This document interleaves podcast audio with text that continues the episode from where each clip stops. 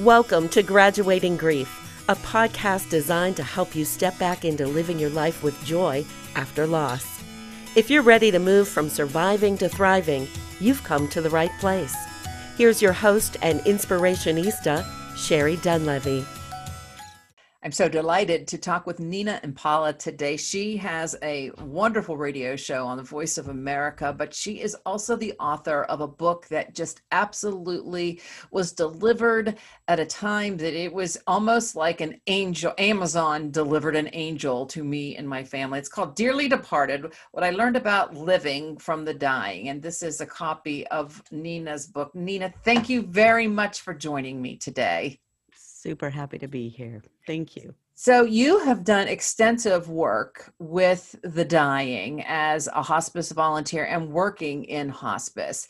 And so, I love the title of your book, What I've Learned About Living from the Dying. Yeah. And that is so important because so many times after loss, that's the hardest part for us to live.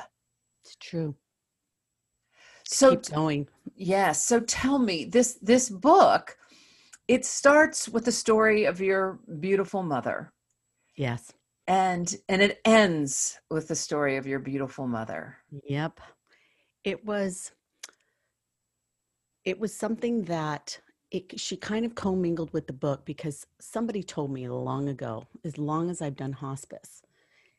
And i just and she was a woman at the time i was probably about 15 years younger than I am now. Excuse me. And what happened was she looked me square in the eye and she said to me, Nothing will prepare you to lose your parents. And I thought, wow, what does she mean by that? And as we know, when we're grieving, we always resonate with other people that have lost a, a mom or a dad. You know, those are the people that can understand it. So I took all of my knowledge that I had in all these years of taking care of people and volunteering for people and put my mom in the book because that was like the biggest and the hardest lesson for me was helping her die and being there for her because basically you're not helping somebody get better. There's a big difference when somebody's just sick and when somebody's dying. I had to help her die. Mm, and that's so painful. It's it's something honestly so unimaginable and i think that's why we have such a problem with it because it's so painful just to even think about it to make to allow your brain to go there yeah. that we don't and secondly we don't ever talk about it right. and so when it does hit us it it it hits us like a mack truck has hit us right and it takes us down and out but what's so surprising about this and your story is that you have talked about it. You have made it your life's work. And if it was still difficult for you, oh my gosh, I, right. I just can't even imagine.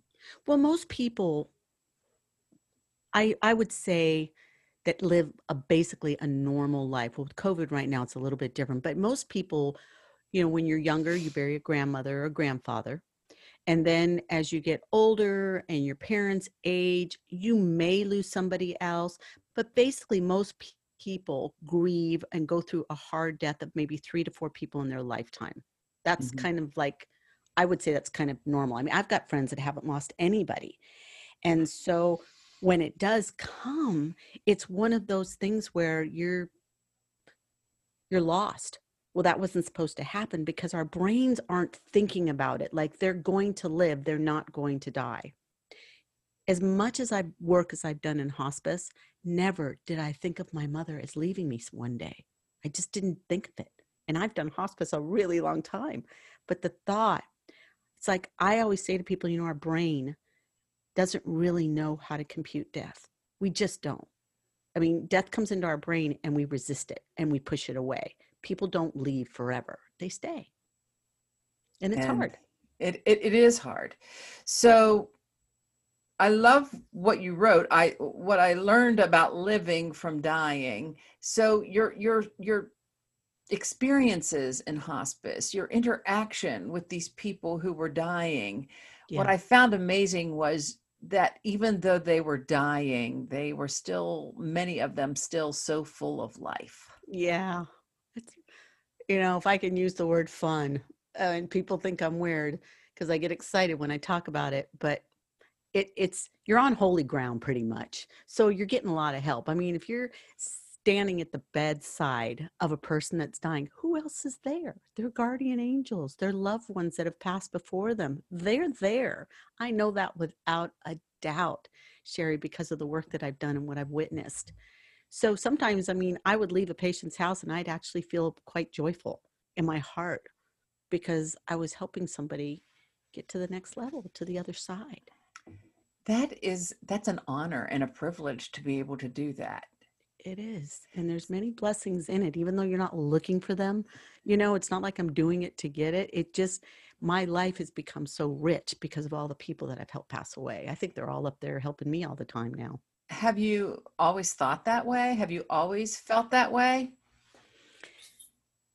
You know, I used to, let me just put it this way I used to train volunteers, mm-hmm. and it was earlier in my career. And I always said to them, you know, if you feel kind of good when you leave the bedside of a dying person, that's that's the angels. That's God. And I recognized that in myself when I would leave somebody's house and go, gosh, why am I happy? Why do I feel so good? When other people are like, I don't know how you do it, Nina. They shake their head. I could never do that, Nina. Well, I guess it's my gift that God's given me. And so you recognize the divine in it. Exactly, Sherry. That's exactly right. Okay. So one of the things that I loved that I picked up immediately because it it was reminiscent of why I wrote my book. Um, it's on page 66 and you're talking about um, one of your one of your clients and it was about the son and this they walked in and treats the caregivers coldly makes no eye contact barely speaks. Um, i had to quiet my mind and observe to see that god was present there. How could he be present in an uh, in an environment that seems kind of toxic kind of cold not loving and warming and embracing and endearing.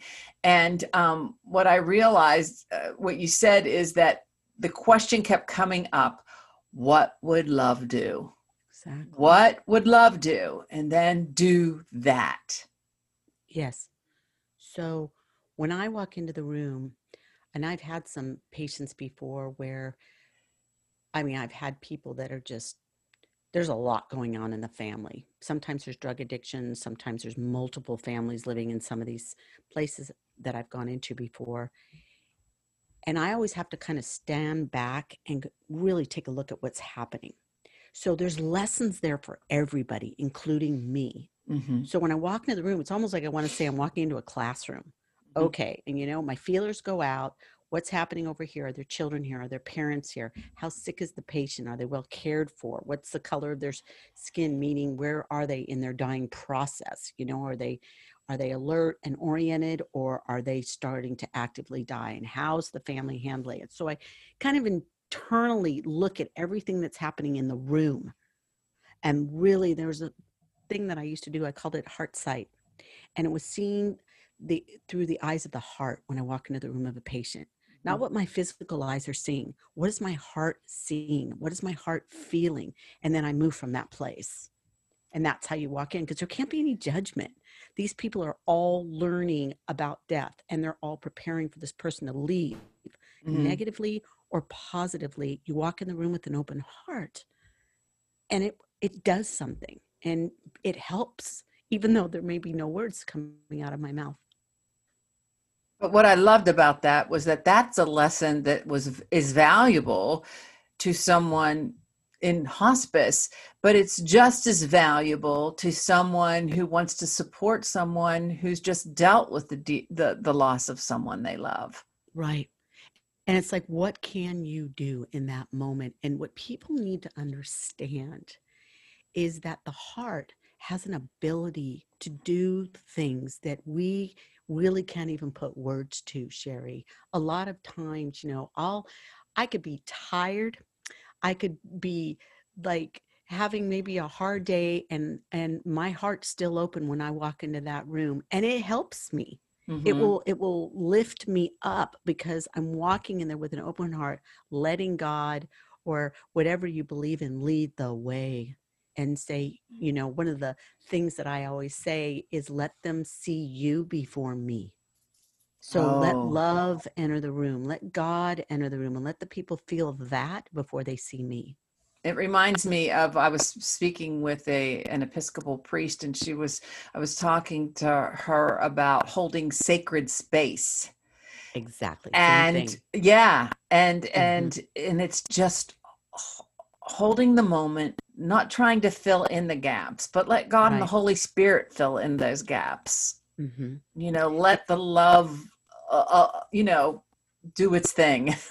and it's a practice it's almost kind of a meditation if you want to even call it that and what i would suggest is when you're walking into a situation like that whether you're working in hospice like me or you've got a family member you found out they're dying you're going to go do a visit sit in the car for a minute ground yourself and ask god to enter the room before you or with you or however you want to put it.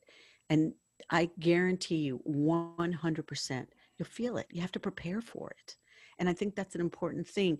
You know one of the things about my my show inspiring end of life conversations it it's truly about the whole big picture about death. Mm-hmm. How to walk into the room of a dying person how do we walk into death? What does that look like? So it's about if you're going to have a baby you've got nine months to prepare for that child. You're going to read about it you're going to you're going to ask people questions about it you're going to go to a doctor you're going to learn all these things for the arrival of that baby to come. And that baby is going to just come into this world and be there and it's going to go into the mother's arms right? Mm-hmm. well that's kind of the same thing. I mean i know my mom is going to be right there for me when i die. So i'll be just birthing out to the other side and there she will be.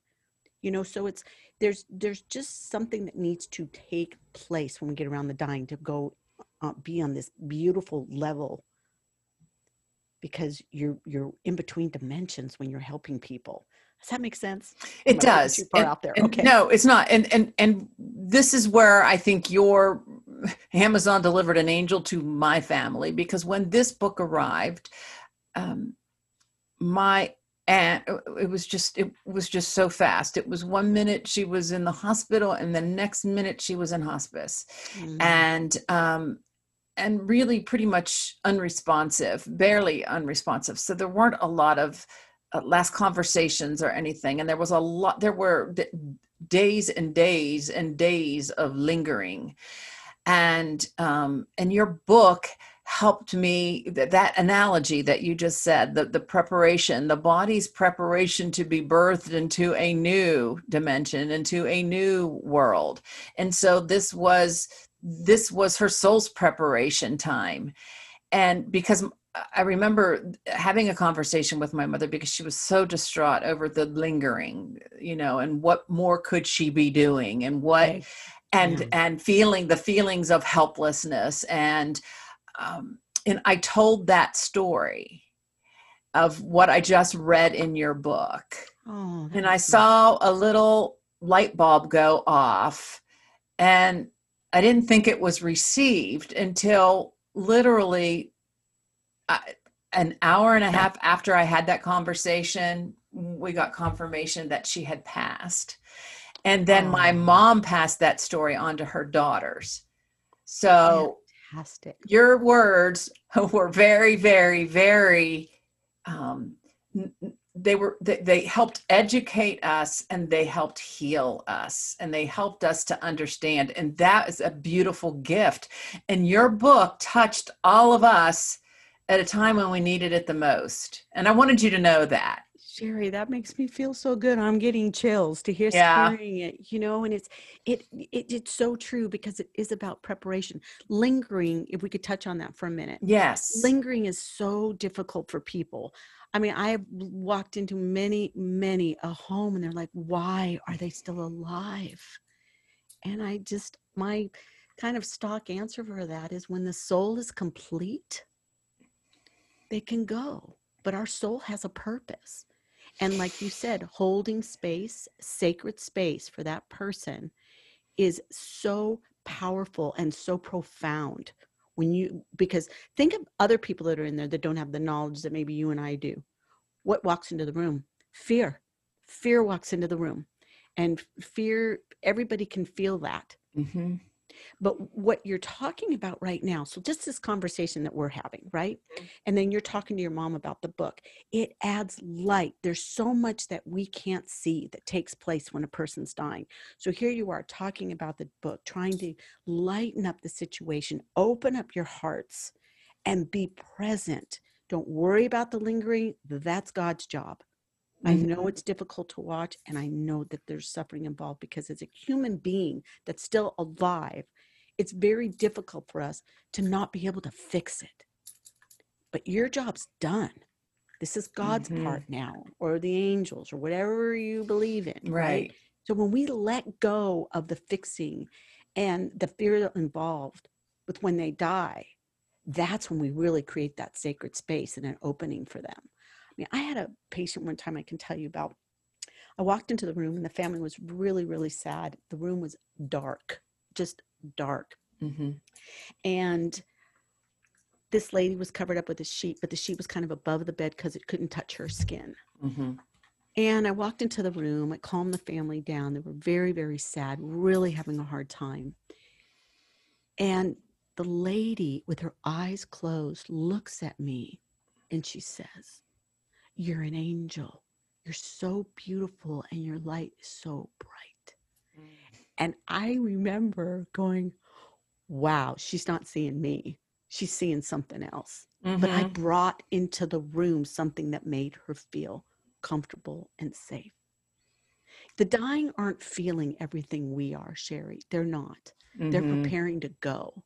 And I Mhm. believe that they see and hear things that we don't. Yes, I, I I believe that too. And you know, I mean, you talk about lingering. That was that was my son's whole life was lingering. He only lived 29 days, and so, Mm, um, but so the difference between uh, my son's life and and the lingering in hospice is that we still had hope, yes. right? We still had hope that he was going to live, Yeah. and um, and there got to be a point where I just had a talk with God and said, "Make up your mind." Good for you. you know, is he going or is he staying? Because Yeah. I can't take this anymore. No. You Uh-uh. know.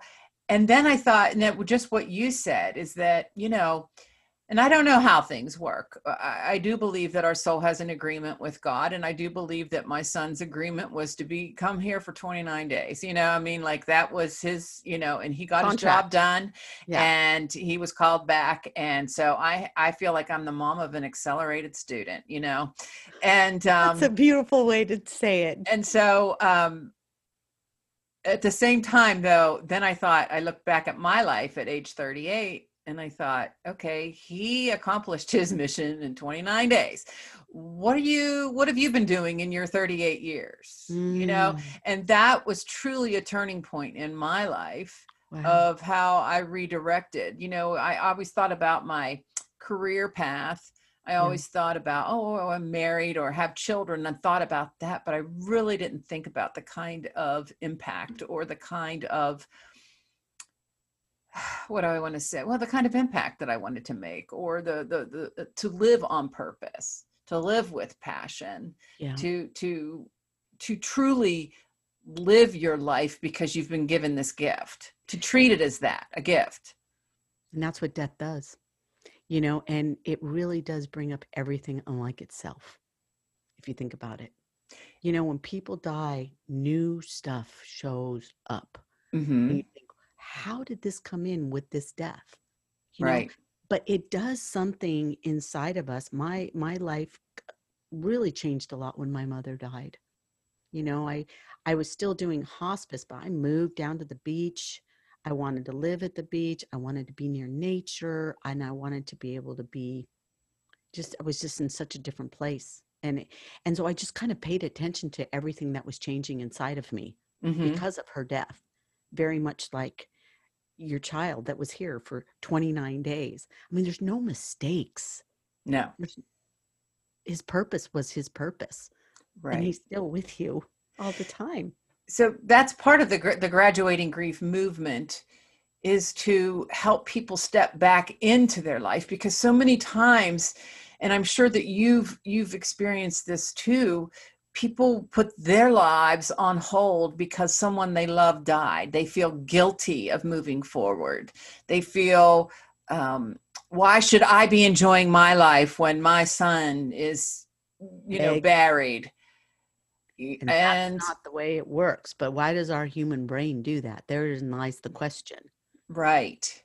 It shouldn't be like that. It's just a transition from this life to the next and okay what did this show me about my life what did this wake me up to what's next instead mm-hmm. of being in this place and i love what you talk about with graduating grief because it, it it truly is i think actually on my show yesterday father nathan talked about this about graduating to the next level mm-hmm. even in the afterlife you know and sometimes you know i just think about the afterlife really i mean eh, of course there's love and all these beautiful things here but i really don't think it's sometimes it's that different from what we go through on earth you know mm-hmm.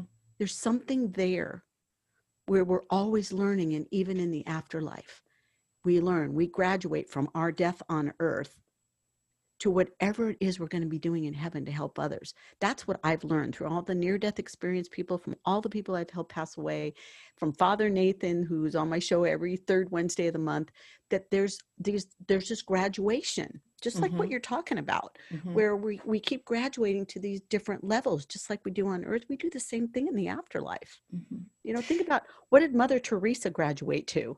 You know? Right. An amazing life here. She helped a lot of people yes. without all the suffering. Sherry, without all the suffering. Without all the suffering. And that's a that's a beautiful, beautiful thing. But but that's why I'm saying each one of us, if my son's life in 29 days and no one got to meet him and his life mattered and his life is still making an impact, yeah. how much more powerful is it that ours is? And and like I was telling my mother the other day, the the I can't imagine that when you get to the other side and you do come face to face with God, and He says, Sherry, why I gave you 65 more years. Why did you use that 65 years crawled up in a fetal position, mourning over your son when I gave you life and you didn't live it? Yeah, that's right. very, very important message, Sherry, for anyone anyone is very important. They want us to be joyful. It's just a transition from this life to the next. We really don't die. Our bodies do, but our souls live forever. I think that, that I don't, and, and that's the funny thing because I am a spiritual person. Um, I always have been very deeply uh, spiritually connected and grounded and I can't imagine. I, I don't. I honestly, I, I, I don't know how I can help people that are not, because it is such a part of who I am and why I continue and why I do the work that I do. I don't know how to reach out and reach those people that don't have that that don't have that belief, that think that it's just the end, we're done. Mm-hmm. How do you deal with that, especially in hospice? I'm sure you have families that feel that way. And mm-hmm. contrary to what you believe and what you experience and what you know, mm-hmm. it's not your job to really, you know, convert anyone by any sense of the imagination. But how do you help those people? So it's interesting. So you know, you got to kind of think about the wisdom of God mm-hmm. and how wise it is. So that wisdom, because yes, I have been around that. I've had people that don't believe in God, and I think, oh boy, you're going to have a big surprise when you die. but go ahead, you can believe what you want. And it's that same thing, Sherry, where you're holding space. Mm-hmm. I mean, I have worked with people that have gotten so angry at the doctors I can tell you a quick story. Do we have time? Yes. Okay. So one time I was um, doing bereavement and counseling for a woman, and her her grandfather fell and bumped his head. He was 95 years old. So I called her on the phone to do the bereavement call, and I, you know, just said, How are you doing today? And she says, I'm just so mad. I'm so angry. And I go, Tell me more about that. She goes, Well, he fell. And then I brought him to the hospital and they killed him. And he would have lived longer. And I said, Okay. I said, Are you are you done? And she's like, Yeah. And I said, Can I help you with this? She said, Yeah. And I said, When a 93 year old man falls, it's never good. And it was actually a very merciful way for him to pass on. That's all. And she just said, Thank you. Because what happens is so when you do this work, you're always going to run into people that have fear. You're always mm-hmm. going to have people that are mad at God. You're always going to have people that are just like, I don't believe in God. Mm-hmm. Look at Eben Alexander, the yes. man. That's a perfect example. Mm-hmm. You know, so then again, you just hold the space and you go, okay, you say, you know what, God, can you help these people? They really haven't figured you out yet. You let it go. You have no part in it. But opening up your heart is going to change things. I guarantee it.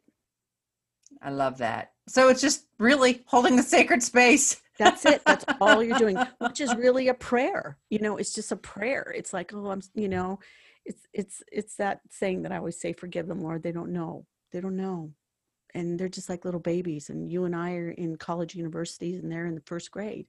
So how can you explain something that you are in college to a first grader? How would you do that? You can't. They haven't right. learned it yet. And that's the best way to look at it. It's it's school. So, Nina, what advice do you have for people who are ready to start graduating from their grief, start stepping back into living a life, living a life, not existing, but truly living? What have you learned from what you what your experiences with the dying have been that you can share with those who are left behind? So, what I tell people is this we just had a pretty significant loss in um, my extended family, and they're really going through a lot right now. But what I want to say is, you got to go through that part. You got to grieve. You got to get it past the skin. If you don't, that's where you're going to really run into trouble. It, it, it's it's it's like feelings that have nowhere to go that are stuck inside of you, as you know, is going to create physical problems, mental problems, spiritual problems acknowledge the fact I just had a death in my family. I'm so sad about the death that's in my family. I'm I feel depressed, I feel sad, I'm getting it out. I'm getting it past the skin. Doing those kind of exercises whether you write or you talk to somebody or you have a counselor in the beginning stages. Very very important. Yes. You need to talk about it. And and men grieving, that's a whole nother show, but they usually need activity they're not like you and me. We could sit and have a cup of tea and go, Sherry, I'm so sad. I really want to tell you what happened with my mom or whatever. Mm-hmm. Men don't do that. But I will tell you this to get moving, however that looks, whether it's your fingers moving, cooking in the kitchen, whether it's writing, whether it's walking, and being of service to other people is the greatest healer. I volunteer because it helps me. I will always volunteer for the rest of my life. I'll volunteer for hospice even when I retire because it's something that I know that I'm being of service. And that's what we're here for. Mm-hmm. So you get out of that darkness of fear about death. And even actually, a lot of times I recommend to people to, if they want, to volunteer for hospice after a loved one's died. If they want, because it's so rewarding. Does that answer your question? Yes, it does. Yes, okay. it does. And I think that's a, a great place for us to end. Nina, thank you for taking time and uh, spending with us today. Your story is fascinating. Your work is fascinating, and um, and your book, like I said, has has been so helpful to my family, and I'm sure will be helpful to many many others. Dearly departed, what I've learned about living from the dying. Nina Impala, thank you very much. You're welcome. Thank you, Sherry, for having me on. Thank you for listening to the Graduating Grief podcast. For more information on the Graduating Grief community, workshops, and retreats, go to www.sherrydunlevy.com. If you like this podcast, please subscribe, rate, review, and share.